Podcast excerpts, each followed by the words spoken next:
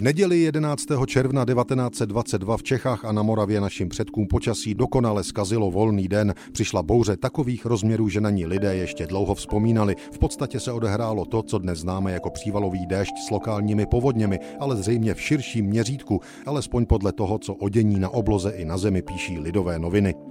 Na některých místech v Praze zaplavila voda byty a sklepy až do jednoho metru. Ve Štěpánské ulici se zacpala stoka a voda vnikla do velikého sálu Lucerny a pak do Hašlerova kabinetu.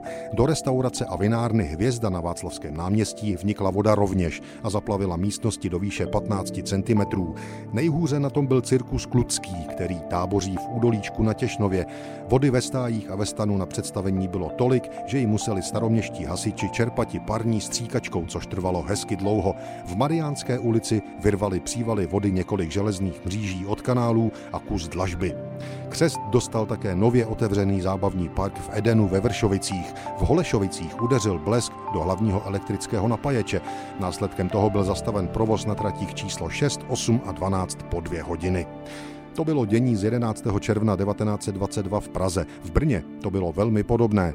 K desáté hodině zatáhla se obloha nad Brnem a okolím rychle olověnými těžkými mraky, z nich záhy spadly první kapky a šlehly blesky. V několika minutách rozpoutala se divoká bouře. Brněnské ulice zaplavily se žlutou zátopou a mnohé z nich se proměnily v řeky, které vnikaly do níže položených bytů.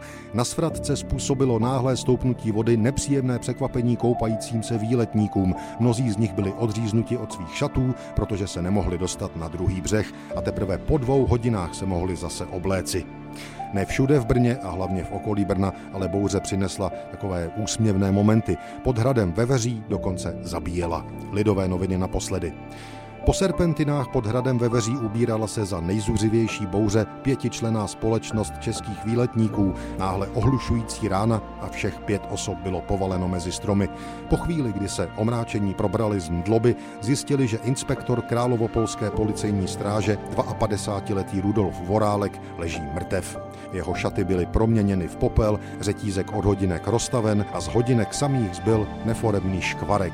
Zabitý, jenž byl zakládajícím členem Sokola v Králově poli, osobností velice oblíbenou, byl dopraven povozem do Králova pole.